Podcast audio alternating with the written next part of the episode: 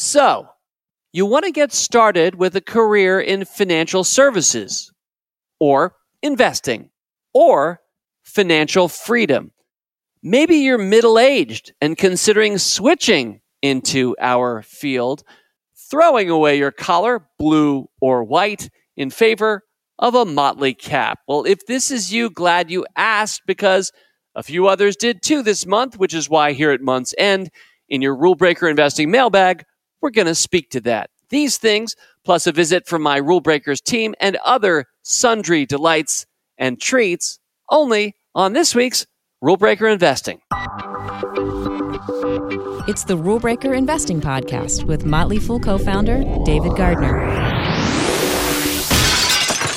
Welcome back to Rule Breaker Investing. Sundry delights and treats, I think I just said a little while ago, reminds me of The Lion, the Witch, and the Wardrobe. Do you remember Edmund? Do you remember the, the White Witch? And do you remember the White Witch offering Edmund Turkish delight? I, I still have never really, I don't think I've ever had Turkish delight. I don't think people talk about it much anymore, but I did do a little research and apparently it's absolutely delicious and it's not that easy to make. Anyway, various sundry, sometimes Turkish delights and treats await us on this month's podcast. This is your Rule Breaker Investing mailbag to see where we've been this month. We kicked it off here in September with Pet Peeves Volume 7, my most self indulgent, truly one of my favorite podcasts to do every year, but we only do it about once a year. It was this month. We followed it up with a review of Palooza episode of two five stock samplers. And then, of course, last week was the Market Cap Game Show with a new rule. No spoilers, although really you should have listened to it by now. But if you haven't, you should go back and play, which had an 11th stock included for the first time due to our new tiebreaker rule, which we actually had remarkably to invoke. So let's just start it this month with some of the hot takes from Twitter, as I like to do. And let's start with the market cap game show. At Other Mike Steele, you wrote, The shorter intro and faster jump into the game is a great improvement. Whoever suggested that is a genius. And uh, it'll be our little secret, Mike, who suggested that. Next, Gaurav Kumar at Gaurav K Investor tweeted, This was the best market cap episode to date. And yes, I have heard them all going back to the first. The reference to Etsy, Gaurav writes, was the best part. And YBMSCR at YBMSCR on Twitter. Thank you for this. The whole game you tweeted is always awesome, probably because of its scarcity, as you say, but there's for sure a different level of excitement on the final Jeopardy style question, also known as our tiebreaker. YBMSCR continues I wonder if there's a way to always incorporate it so that we can have one even if there isn't a tie. It's also the one question where choosing a range size is a lot more than just playing mind games. And you and I replied back and forth on Twitter about this, and I ended up so agreeing with you that going forward, the new format of the market cap game show, it will receive yet another tweak next time. We're going to do what we did with the tiebreaker twice during the regular game. Kind of lifting another page from Jeopardy, where you have a daily double. I will randomly be invoking that tiebreaker rule. We won't go into it for those who don't know what I'm talking about. You have to go back and listen to last week's podcast. But we're going to invoke that tiebreaker within the normal body of the show for two of the 10 stocks. Randomly chosen. I know Rick Engdahl, my talented producer, will have some new sound effect for when that happens. And we'll try not to steal too much intellectual property from the people at Jeopardy. Anyway, I totally agree with you, YBMSCR. And thank you, Sam Stevens for the Stevens sudden death rule, which is about to become a regular feature. Not every question, just a couple special times during the show for future market cap game shows. Okay, a few other tweets reacting to my pet peeves episode at Carrie Prep. I was talking about astrology at one point in that episode. At Carrie Prep writes, for decades, when approached with wide eyed, eager anticipation of a response, when asked, what sign were you born under? My answer at Carrie Prep says is a stop sign, a fellow wag. Two tweets speaking to our back catalog. We certainly take some pride on this podcast uh, as a community for the value of many of our past episodes. If we were a news podcast, I would not encourage you to go back and listen to what we were talking about last week, let alone seven years ago. But as we are not a news podcast, we are an advice podcast, we're a storytelling podcast, we're an investing podcast. I do think our back catalog is valuable, and I'm glad to hear you feel the same way at Mr. underscore JM Vila 7 who tweeted this month, thanks to an interview with at James Clear on at RBI Podcast, I read Atomic Habits. This book really is life changing. I started creating new habits where I'd been struggling for years. Do yourself a favor and read this book. Thanks at David G. Fool. Well, thank you at Mr. underscore JM 7. And of course, thanks again to James Clear for appearing on the podcast a few years ago talking about his wonderful bestseller, Atomic Habits. And Jason Moore at Jiminy Jillikers, you wrote at David G. Fool and at Tyler Reber. They're even better than the pitch. Now, what is Jason referring to? He's referring to a visit from a fool techie named Tyler Reber, came on last month. And Tyler, in addition to answering a mailbag item on last month's mailbag, also I got a chance to mention and brag about his beautiful photography. I really thought of it as mainly ornithological because I see so many great pictures of birds that Tyler has taken and posts up on our corporate Slack, but really he's a nature photographer. So Jason Moore is reacting saying those photos are even better than I was pitching them. He said, awesome work, Tyler.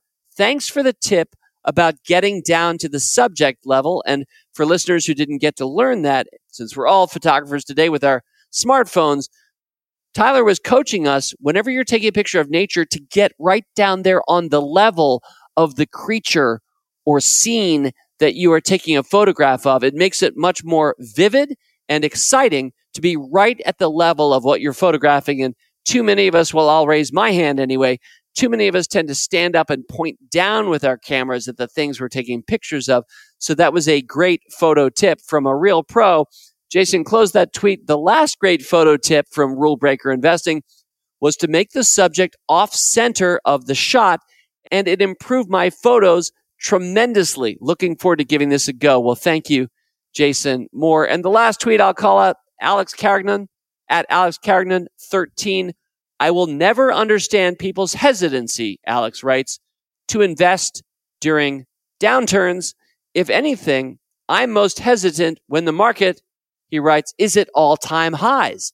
I think I owe a lot of this to at David G. Fool and at RBI Podcast. Well, thank you very much, Alex. I can't always describe myself as a big bottom fisher or a hero in dark times. I've often said I'm not trying to be a bear market hero because bear markets don't happen that often. I'd much rather, as rule breakers, we're all bull market heroes because that's when the real numbers run up. But I will say this maybe the most thematic phrase for this podcast in the year 2022 is, has been, maybe will continue to be just keep swimming. And when you rock Dory's phrase and yank it out of its original context from Finding Nemo and you use it as an investor, it reminds us to do exactly what Alex is doing, which is to continue investing during the downturns. You'll be amazed by the results years from now.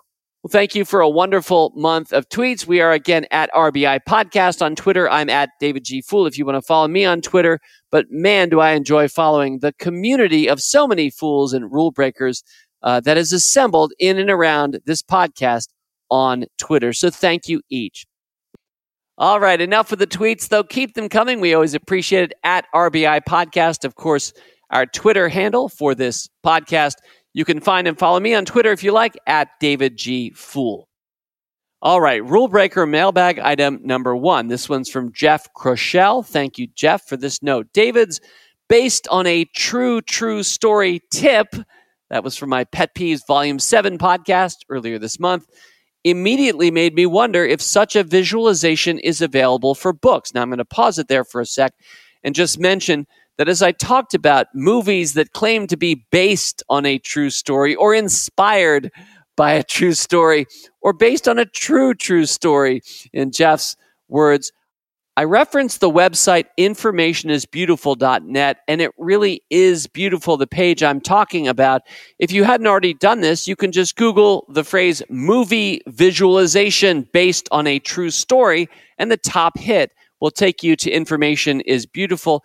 And you'll find what looks to my eye, I, I, I took chemistry back in high school, but is it a spectrograph? Sort of a, a left to right strip of blue and red shades. And what you're seeing on that page when it's blue is that time, that portion of the movie that is actually true.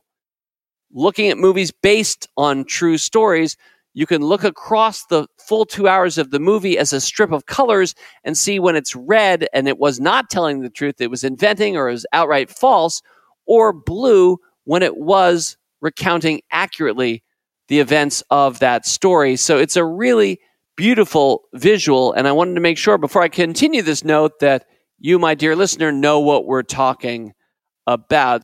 All right. Well, now returning to Jeff's notes, because he's talking about that same visualization if it were available for books. He goes on, My wife and I read the Little House books written by Laura Ingalls Wilder when we were kids. I took them to record historical events. My wife recently discovered Pioneer Girl, the annotated autobiography of Laura Ingalls Wilder, which gives commentary on how parts of the Little House saga are the true, true story and others were fictionalized. Jeff writes, It was a surprise to me. And I also thought he writes of Tim O'Brien's book, The Things They Carried. Its stories of the Vietnam War are fiction, yet very true. A line in the chapter, How to Tell a True War Story, that's the name of the chapter, is almost a summary of the whole book. Quote, a thing may happen and be a total lie. Another thing may not happen and be truer than the truth. End quote. Jeff continues, I get the same feeling reading the works of Ernest Hemingway or John Steinbeck. Their fiction rings very true to me. Maybe, as my little house experience would indicate, I'm just too credulous.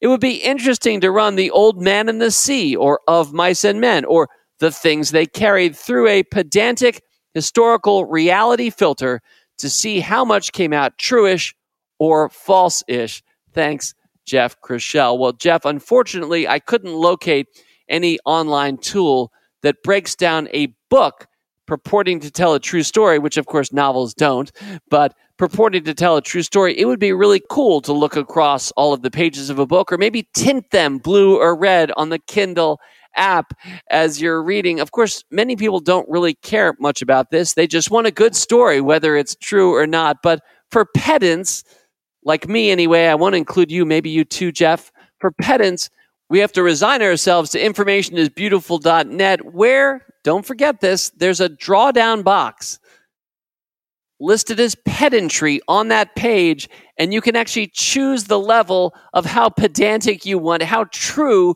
you insist that your movies be.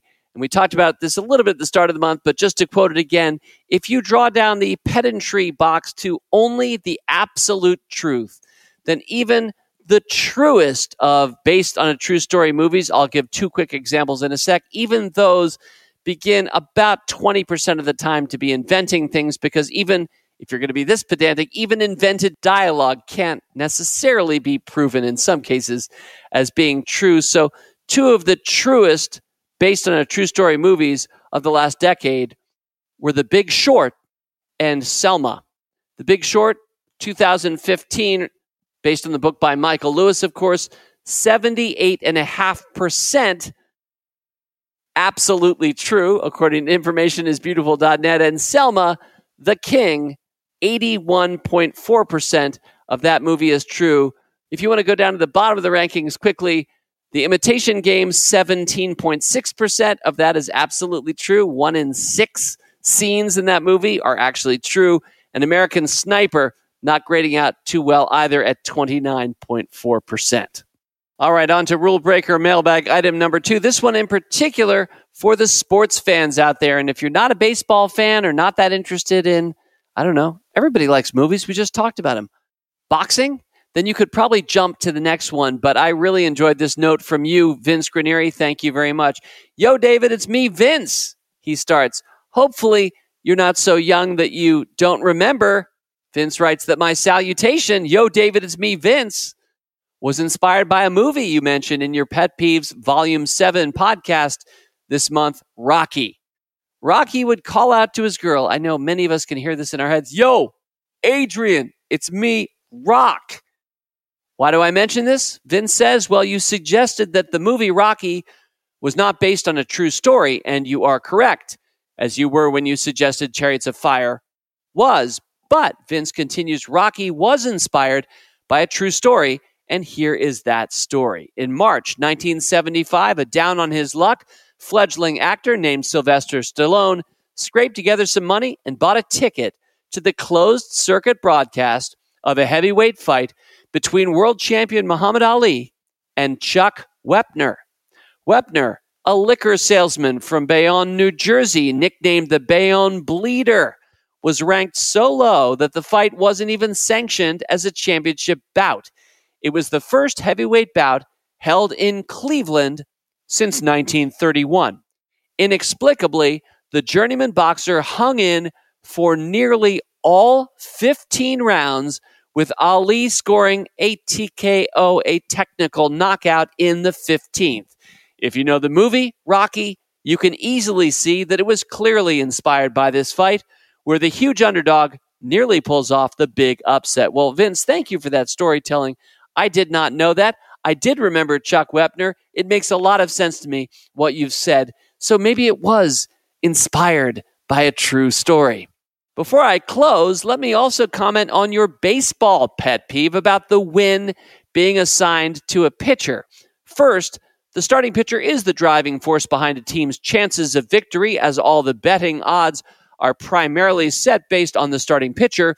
In your example, the poor guy who did his job for four innings gets no credit, while the guy who did a bad job gets the win because the team rallies and more than offsets their new pitcher's poor performance. In this case, Vince writes, circumstances dictated the outcome more than performance, but isn't that what happens with runs batted in, a hallowed triple crown statistic? And for baseball fans, yes, I agree, Vince. He continues, if no one's on base, then the batter has to hit a home run to get an RBI. The batter who has more runners on base when he comes to the plate, something totally beyond his control, will fare better than the one who comes to the plate with fewer base runners. There are other examples of widely accepted statistics being misleading.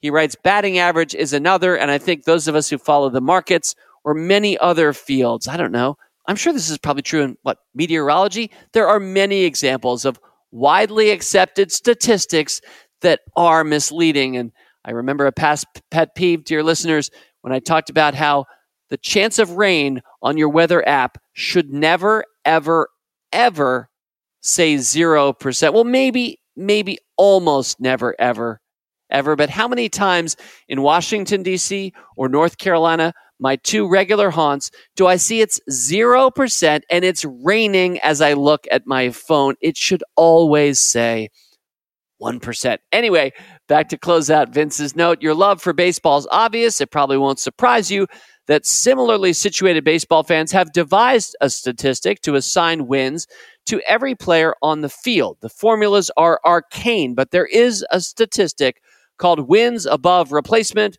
WAR, WAR for short, that tries to calculate how many more wins each player contributes over the course of a season than a hypothetical player who has fringe major league abilities. You may be surprised that the war of an all star caliber player is between four and five wins above replacement. Now, Vince, I did know about war. I do admire and appreciate it. I haven't even looked into the arcane formulas myself, but I appreciate the effort to think through the full value of a player. After all, if it's a hitter, that person's also playing in the field uh, more than half the time, really. And what he does for his team in the field should be counted, and indeed, wins above replacement looks at a player's sum total. You can compare hitters versus pitchers. I'm going to stop geeking out on baseball. Season's almost over, by the way. This is an appropriate end to Vince's note. By the way, as a Dians fan, he says, My inclusive invention to bringing together those resisting the recent name change from Indians to Guardians and those accepting the new name. So he writes, as a Dians fan, I send you condolences regarding your twins' uninspiring performance this season. Fool on Vince Granieri. Great note, Vince. Yeah, the Twins really did collapse. They had the lead most of the season. Anyway, thanks for the fun. All right, let's move to rule breaker mailbag item number three. This one comes from Brett Weinman. Thank you, Brett. Hi, David. I wanted to ask a question about the penalty box in Motley Fool Stock Advisor and Rule Breakers. From what I've heard, the penalty box is a place where companies get placed when the team has concerns about its ability to beat the market and it temporarily shifts from a buy recommendation to a hold. As the Motley Fool shifts more and more to focus on ranking current recommendations, Brett writes, I would like to know more about why there aren't more companies given a hold status. He goes on with both Stock Advisor and Rule Breakers having hundreds of active buy recommendations. I think it's safe to assume that the teams collectively have higher conviction in some companies than others often on Motley Fool Live. And again, many of you will know Motley Fool Live, but I'll break in here for a sec to mention I think of Motley Fool Live as the TV channel attached to Fool.com, our website. It's the TV channel for our members, and it runs, well, not every hour of the day like cable TV with its 9,000 channels does, but during weekdays anyway, it's pretty dependable from somewhere around 9 to somewhere around 5. And so so we have a bunch of Motley Fool Live fans, and if you're a member, you should join us on Live. And if you're not a member, darn it, you should become a member so you can join us on Motley Fool Live. Anyway, Brett clearly is because he says often on Motley Fool Live or in articles from the team updating us on how a company's doing, analysts will make it very clear that a company's going through a hard period. I understand why we wouldn't want to sell that company just because it's in a challenging period since all companies go through tough times. But wouldn't it make sense to shift that company to a hold until it starts performing again? I'm going to pause this for a sec because I have two all star rule breakers joining me. I'm going to keep reading a little bit more of Brett's note, but first, let me welcome in Tim Beyers and Rick Munarriz. Tim and Rick, welcome back to Rule Breaker Investing. Thank you, David. Thanks for having us, David.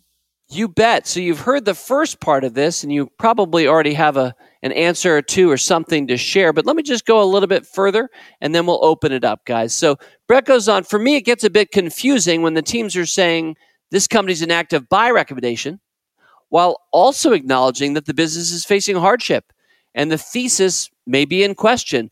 Why keep so many active buy recommendations rather than shifting older recommendations with lower conviction? To a hold status. I'll just skip to the end here. He says, Any insights you could give on how the penalty box relates to rankings and active buy recommendations would be really helpful. Well, Tim and Rick, I think part of the purpose of this podcast is to help, especially for Motley Fool members or pe- people thinking about joining Stock Advisor or Rule Breakers. So I have two of my great Rule Breaker friends here, Tim and Rick. Tim, let me turn to you first. What's the first thing that comes to your mind as I read Brett's note? Oh, it's a great question. And I, I love the question. And we often see Brett on Fool Live. So it's great, great question coming from a great fool. And I'm going to key in on the last thing he said, which was any insights you can give on how the penalty box relates to rankings and to active buy recommendations would be really yes. helpful. So let's start with how to think about the penalty box. You should think about it as a hold. You should think about it in terms of stocks that we think could underperform the market in the short term because there are questions. But really, I think of the penalty box. I, I think one of the things that Brett mentioned that the penalty box may not be, and maybe this, I hope this is clarifying, Brett, we don't necessarily put a company in the penalty box if we think the thesis has changed.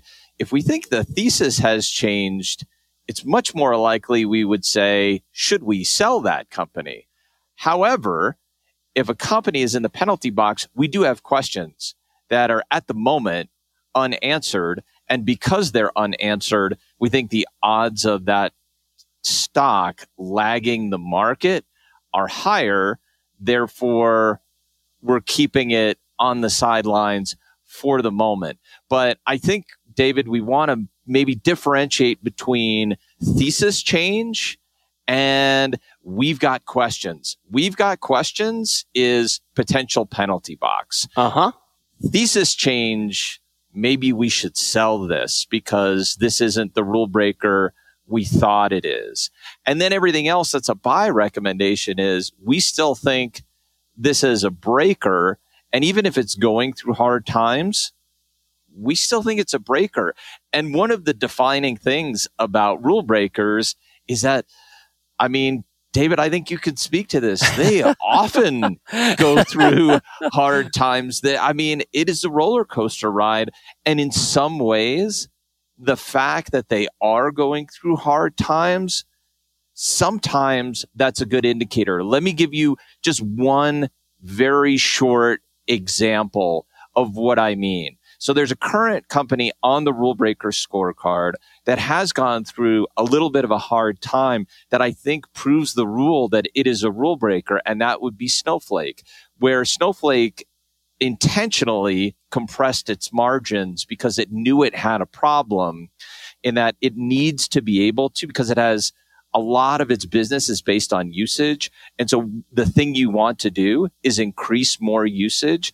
So they deliberately kind of, you know, screwed things up a little bit for themselves for the benefit of customers to make it more attractive economically to use their platform. And that's a good example, by the way, ticker symbol S N O W. So, Tim, how did you and the team react? And Rick, I'm going to kick it to you uh, right after that, asking maybe for another example or two, because I think examples are so illustrative for listeners. So, for us, the way we reacted is wow, I mean, they drove themselves into a ditch, but for all of the right reasons. And so you may see now that on the most recent rankings, bringing rankings into this answer, Brett, Snowflake happens to be number 10 on the list of the highest conviction current stocks on the rule breakers scorecard. We think it's doing the right things for the long term, even though in the short term, kind of drove itself into the ditch, David. Yeah, well, that's really the opposite of the penalty box in a lot of ways, guys, because right. the penalty box is there for, as you said, when we have real questions and real maybe misgivings. Uh, uh, if we if we have bad answers to those questions as we ask the questions, um, so uh, Snowflake's a great example of a company that that has hit a hard time. I mean, the whole market has been hard for rule breakers for the last year or so, but the opposite of what we might expect that actually interests the team and Rick our new company rankings uh, have Snowflake high. Rick, maybe speak to the rankings a little bit, and then do you have a, another example or two in mind here? Yeah, sure. So uh, the great thing about rankings, and and especially with the fact that we're not putting a lot, rankings are our current thoughts. So you are getting our best ideas. We don't have the top, the bottom ten rankings because we don't think that's useful. And I think a lot of times when you're talking about like these hold, even though they're helpful, obviously the penalty box is helpful you don't want to be in a car where someone's tapping on the brake all the time because you really wind up going nowhere. And I think that gets to the issue of what happens here. Um, I, I, think a. Uh, Brett had mentioned Netflix uh, in the in the, the email. Obviously, you, you, didn't have to read it because that was just an example that, that Brett gave. But yes. Netflix, while not a rule breaker stock, is a stock advisor stock. This is a stock that I know fairly well because next month it'll be 20 years my first 20 years as a Netflix shareholder will be I'm not going to say 20 years. So it's I've been a Netflix shareholder for a long time and I feel the pain. I see the stock. Uh, I, I, know it's well shy of where it was um, just a year ago. But I think in the case of Netflix, it's not that the thesis uh, was was was broken or, or, or it defied anything. It missed guidance. It decl- it took a step back.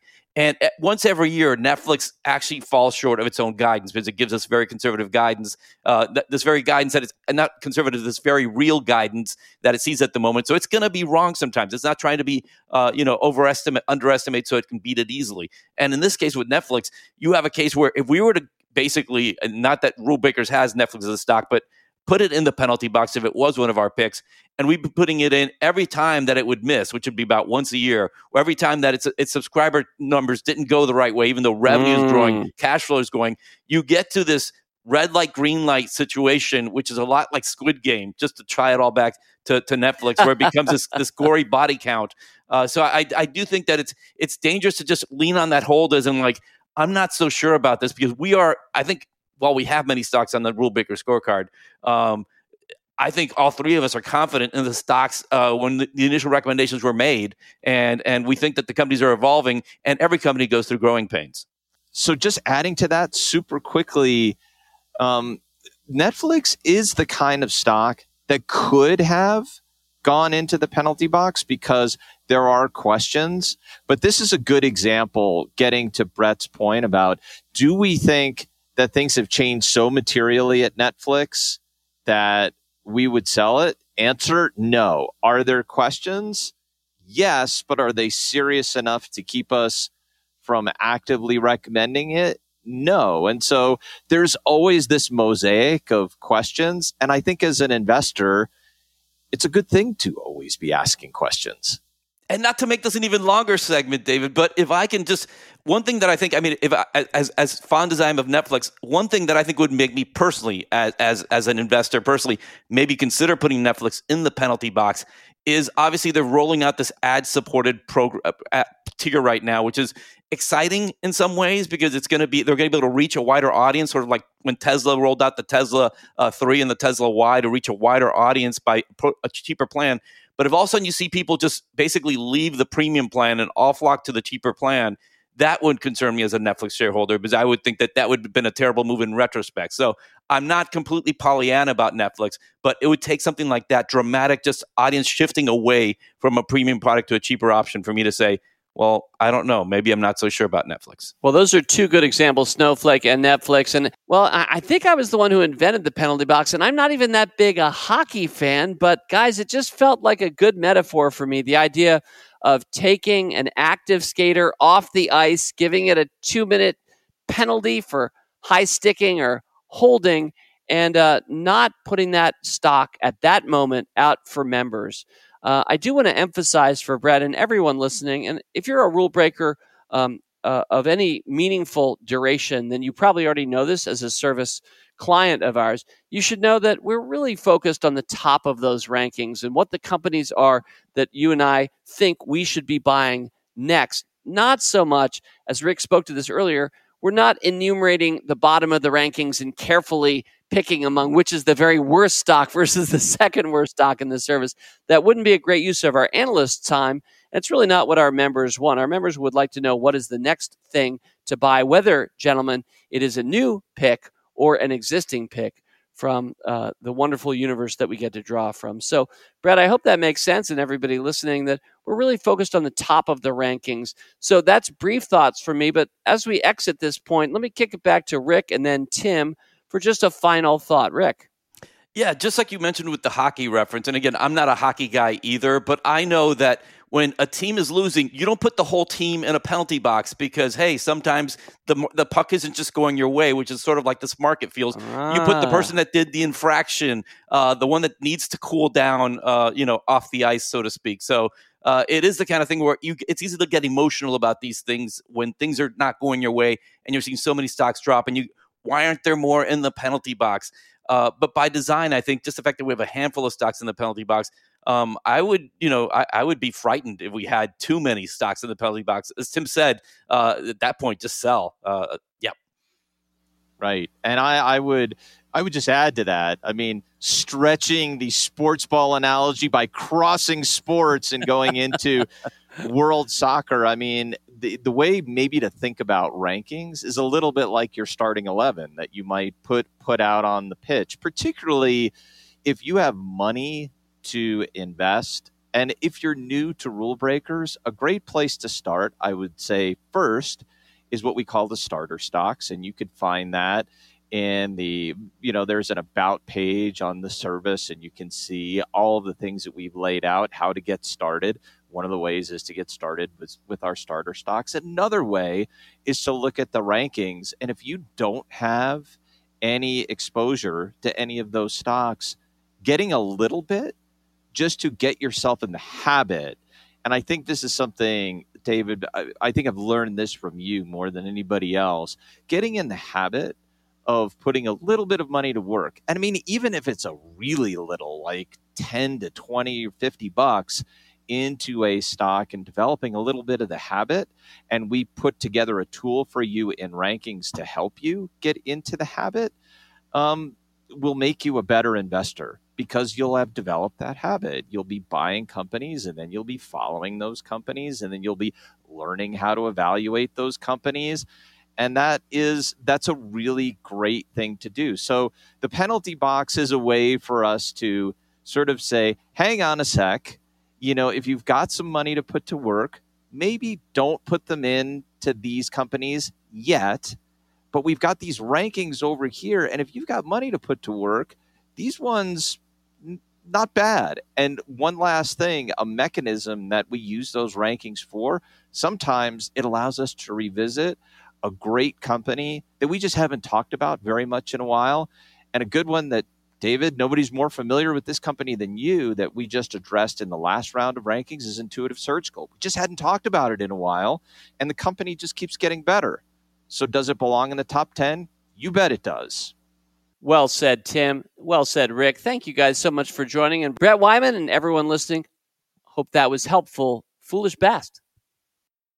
All right, on to Rule Breaker mailbag item number four. This one from Charles Fick. Thank you, Charles. Dear David, thank you. I cannot express the thrill of hearing my note read on the podcast on July 27th. That must have been our July mailbag of this year. Thank you, Charles. My wife and kids were all asleep upstairs as I listened, so I was pumping my fists and cheering all around my living room, silently and alone, which was both fun, Charles writes, and funny and a bit awkward. I truly am a capital F fool. Anyways, I wanted to write again to say thanks and let you know that I continue to enjoy the podcast each week. It's so interesting to have heard the prior eight years of mostly successful five stock samplers juxtaposed with what has happened to the market since 2020. What a wild ride it has been. Ironically, one of my best performers right now in my portfolio is Bluebird Bio, ticker symbol BLUE. I bought it because you were recommending it on a previous five stock sampler, April 2019, I think. And when I checked the current price, it had fallen so far. I'm going to pause for a sec there. I'm not looking at the actual numbers, but Charles, you're absolutely right. Bluebird Bio, not a very good stock pick of ours in Motley Fool Rule Breakers for the most part. And when I timed it up, if it was right, April 2019 or thereabouts, man, it was about to lose something like 90% of its value. Let's pick up Charles's note right there. I figured he writes, this guy's a pro. He thought it was a good buy at that much higher price, so it's a much safer bet here at 10. And then I bought it five more times as it kept falling, making my average cost basis $6.19 a share. And now it is a small winner, a rare winner for me. Well, before I go on to Charles's question, let me just say I don't endorse taking this approach. Most of the time on Rule Breakers, we're talking about adding to our winners. It is very true that it's been hard to find winners over the last 12 to 18 months. And so, as long as you're not throwing too much good money after bad, as we say, I guess I'm okay with bottom fishing the Rule Breaker scorecard. But um, those are treacherous waters as well to bottom fish. So, proceed at your own risk. Okay, now on to Charles's question and it's a very good one. He said, I did have one question for you. I'm interested in switching careers and getting into financial services slash investing. What do you recommend is a good first step? Well, my first recommendation is not to listen to me because I didn't really do that. I, I'm a stock picker, but I didn't get any formal training. I didn't have to have a certification to start an online site that was on AOL back in 1994. Uh, but these days, I'm surrounded by financial professionals, many of them working for our sister company, Motley Fool Wealth Management. And back for a return appearance on this podcast, the ever delightful Megan Brinsfield. And Megan, great to have you back, uh, our director of financial planning at Motley Fool Wealth Management, a sister company to the Motley Fool LLC. Megan, how you doing? I'm great. Thanks so much for having me back. A delight. And as Charles's question asks, I'll ask you. Let's just start it right there, Megan. What do you recommend is a good first step for someone who wants to work in, this is a big phrase, financial services slash investing? Yeah, I think that that is such a broad field or characterization of a field. And so I developed kind of a, a little decision tree that we might go down. I do want to preface and say I don't consider myself a career switcher, but I would say I'm a career pivoter because I started in the world of public accounting um, and pivoted to be a financial planner. So it wasn't um, totally out of the blue, but it is uh, something that um, kind of required different certifications and different experience. And, and that's definitely something that you would want to consider if you are perhaps more established in your career and thinking about a change. And just for the fun of it, and Megan, share as much as you'd like. How many years were you in accounting? At approximately what age did you make a switch? For how long have you now been in financial planning? Uh, I was in a purely accounting role for five years and then kind of a hybrid role for three years. So that hybrid role was where I really got to make that little switch step. Mm. And did you have a strong sense at the start of that three years that this is what you'd end up wanting to do? Was there a certain moment, a catalytic moment for you? I will tell you, I have a good friend who is also uh, an employee of the Motley Fool and she sent me the content from Rule Your Retirement um, and Robert Brokamp's work. And I said, if there's ever an opportunity for me to take on that sort of position, um, it would really be a dream role. And so it was um, definitely a dream come true to, to work at the, the Motley Fool organization as a whole. Well, and you've added so much value as you continue to work with members and often people who have big questions. Uh, financial planning is something that runs deep, especially the older that we get, and you start thinking about legacy planning in some cases. I don't, maybe I, am I showing my age at 56? Anyway, enough about that. Megan, what's the first decision tree question we should confront for Charles? Well, I think one that requires a little bit of introspection and assessment of your personal strengths is really do you want to be someone that's working with clients a lot and interfacing with people, or do you want to be more on the back end, kind of doing processing and analytics type work? Mm. Um, so at Motley Fool Wealth Management, as an example, we have our financial planners that are talking to clients every day. Um, and then we also have our portfolio management team that is selecting the stocks that are placed in client portfolios. And they're really doing a lot more analytical work and working with each other as a team more so than working directly with clients. I'll just play the role of Charles. I don't know Charles beyond his lovely mailbag entry, but I'm just going to say he says client facing. Right. I, I endorse that path.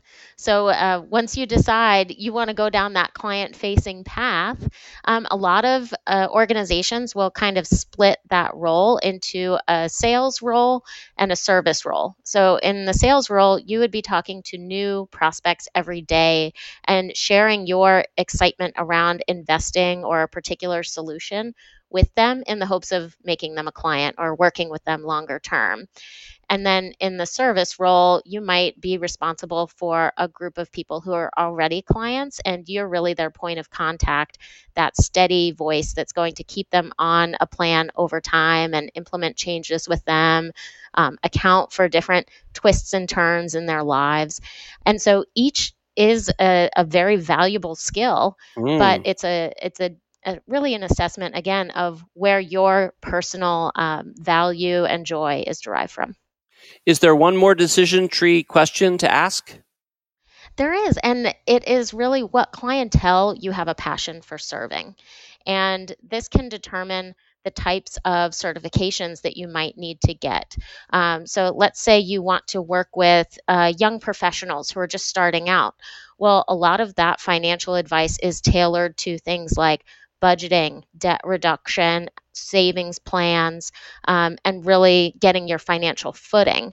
Whereas if you would prefer to work with clientele that maybe have multi generational wealth, you know, you're you're targeting uh, Bezos as a client of yours. Um, that's going to be a very different sort of uh, set of issues to uh, tackle and might require just some different knowledge level.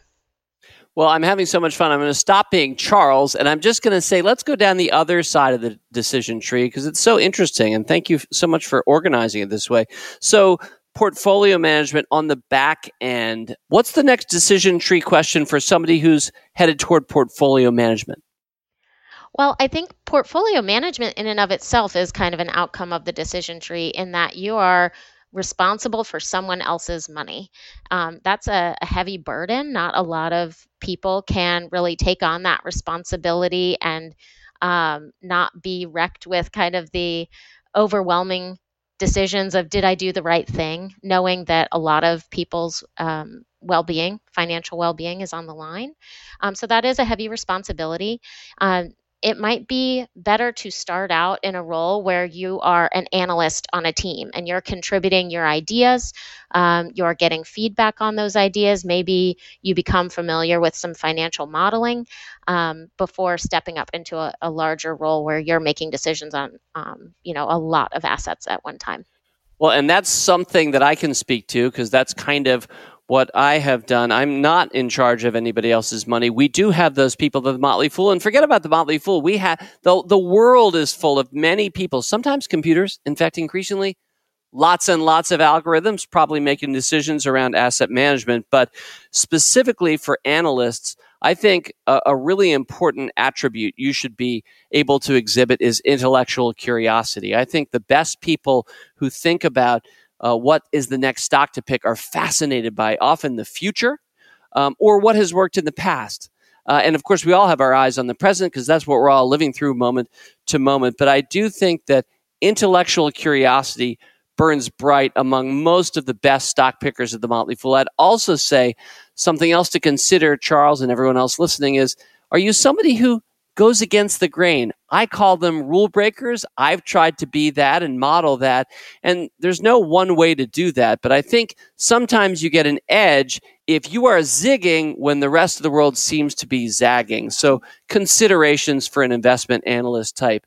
Megan, did we get all the way to the bottom of the pachinko table here, or is there one more decision tree question for this side of the game? Well, I think that your insights were really valuable because I just have less experience with that um, more analytical, non-client facing side. And so I would say we've reached the end of the of the Plinko table, but I, I leave that final call to you, David. well, if we did do the Plinko right, and I'm not sure I covered every one of the bases, we didn't give. We may have given short shrift to one of those six. I'm not sure. Uh, Megan, you brought it. Thank you very much. Yeah, for those who can picture Plinko or Pachinko, the, the ball's dropping down and it's bouncing left, bouncing right, hitting pegs, depending on how you answer and what sort of interest or person you are. But at the bottom, there's always a little window that the ball will disappear, and there's at least six different ones. So, Charles and everyone else listening, Megan has guided us through a pretty good thought exercise in terms of okay, you want to come to financial services and investing, but what exactly do you want to do? Megan, before I let you go, it occurs to me there might be a different answer if somebody is 22 years old and just graduating college, let's say, and wondering about this big field. Or what about the career switcher? And let's make them older than when you switch your own career. Let's say they're around 49 years old today. Is there a different approach between those two people at those different stages of life? I do think it's worth uh, appreciating the expertise that someone develops in a primary career before switching to another and recognizing that there are so many skills that can transfer from one role to another. So maybe you worked in um, banking or customer service or something like that that um, you really enjoyed the buzz of getting to talk to a lot of people well that helps you in this plinko exercise that we pointed out um, and you're already a step ahead whereas i think if you're just starting your career it really is an opportunity to do a broad exploration um, and not just choose one path but take an opportunity to talk to folks that have spent a while working in these different careers and finding what really clicks for you and not being afraid to experiment. Megan Brinsfield, Director of Financial Planning at Motley Fool Wealth Management. Thank you once again for joining with us, sharing your wisdom and your insights. Always a delight to be with you, Megan. Fool on. You as well. Thanks. All right, and on to rule breaker mailbag item number five. This one really could be 4B because, in a lot of ways, it flows naturally from the question just asked but asked for a different purpose. And I'm bringing on a different expert. It's my pal, Jennifer Gennaro Oxley, the executive director of the Motley Fool Foundation. Jennifer, great to have you back to the show. Awesome to be here, David. And Jason had this. He dropped me a note privately, and uh, since it connects so well with the previous note, I haven't given his last name, so we're just going with Jason. But here it is, Jennifer. He said, I am passionate about financial freedom and hope to work for the Fool foundation one day. If you were me, what skills would you focus on building to ensure you were the perfect fit? Now, Jennifer, I will note because Jason is someone that I know, I know that he is more of a mid career person. So I don't know whether the advice would be different for, let's say, a 42 year old than, let's say, a 22 year old. But Jennifer Oxley, how do you take that one? Well, first of all, I'm excited that Jason has a passion for financial freedom because you know what? It's going to take a lot of us to change this for everyone that's living paycheck to paycheck. So, Jason, thanks for all that excitement, and we hope to meet you one day. But let me tell you whether you're starting out as someone who's new in your career or you are where you are today, there are many skills that are transferable between different types of industries, whether it's corporate, social impact, nonprofit, or otherwise because it takes a couple things to be successful at a foundation, specifically ours. Number one is passion for the work. That really makes it all easier. When it gets hard, you stay in it, uh, and then you end up scaling things because you love the work so much. The second is a culture match with the company, right? So, or with the foundation, whatever that is. If you have a dream to be a fool, well, we'd love for you to be a fool, but know that it really comes down to that culture match. And then in foundations, there are six areas that you may be thinking about that have transferable skills. And those six areas are strategy, advocacy, finance, communications, fundraising, and the ever important community work. So, whether you've done any of those things in your career or you have volunteered for a nonprofit in your life, mm. all of that, all of those skills are transferable. So, take the passion, the culture match, and the transferable skills. You may be well on your way. Jennifer, before I let you go, what's what's going on in the foundation this fall? You know, one of my favorite questions every day is what's new at the foundation? So I'm glad you asked. Recently, as a board of trustees, we decided to double down on the Rule Breaker Financial Freedom Fellowship program. What that means is that we will be growing that fellowship around the country and we will start to focus in local areas. One exciting addition is Kimberly Driggins, uh, who is the founder of the Washington Housing Conservancy. And I urge you all to check them out because mm. I'll say it again Kimberly Driggins at the Washington Housing Conservancy.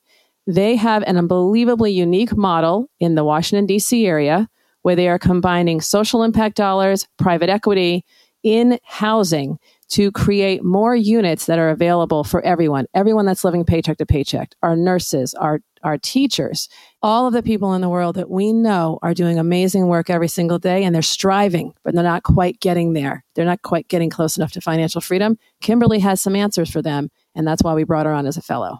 Wonderful, Jennifer. And yeah, I've enjoyed getting to know Kimberly and starting to work with her as through the foundation. And you know that that emphasis she has on mixed communities.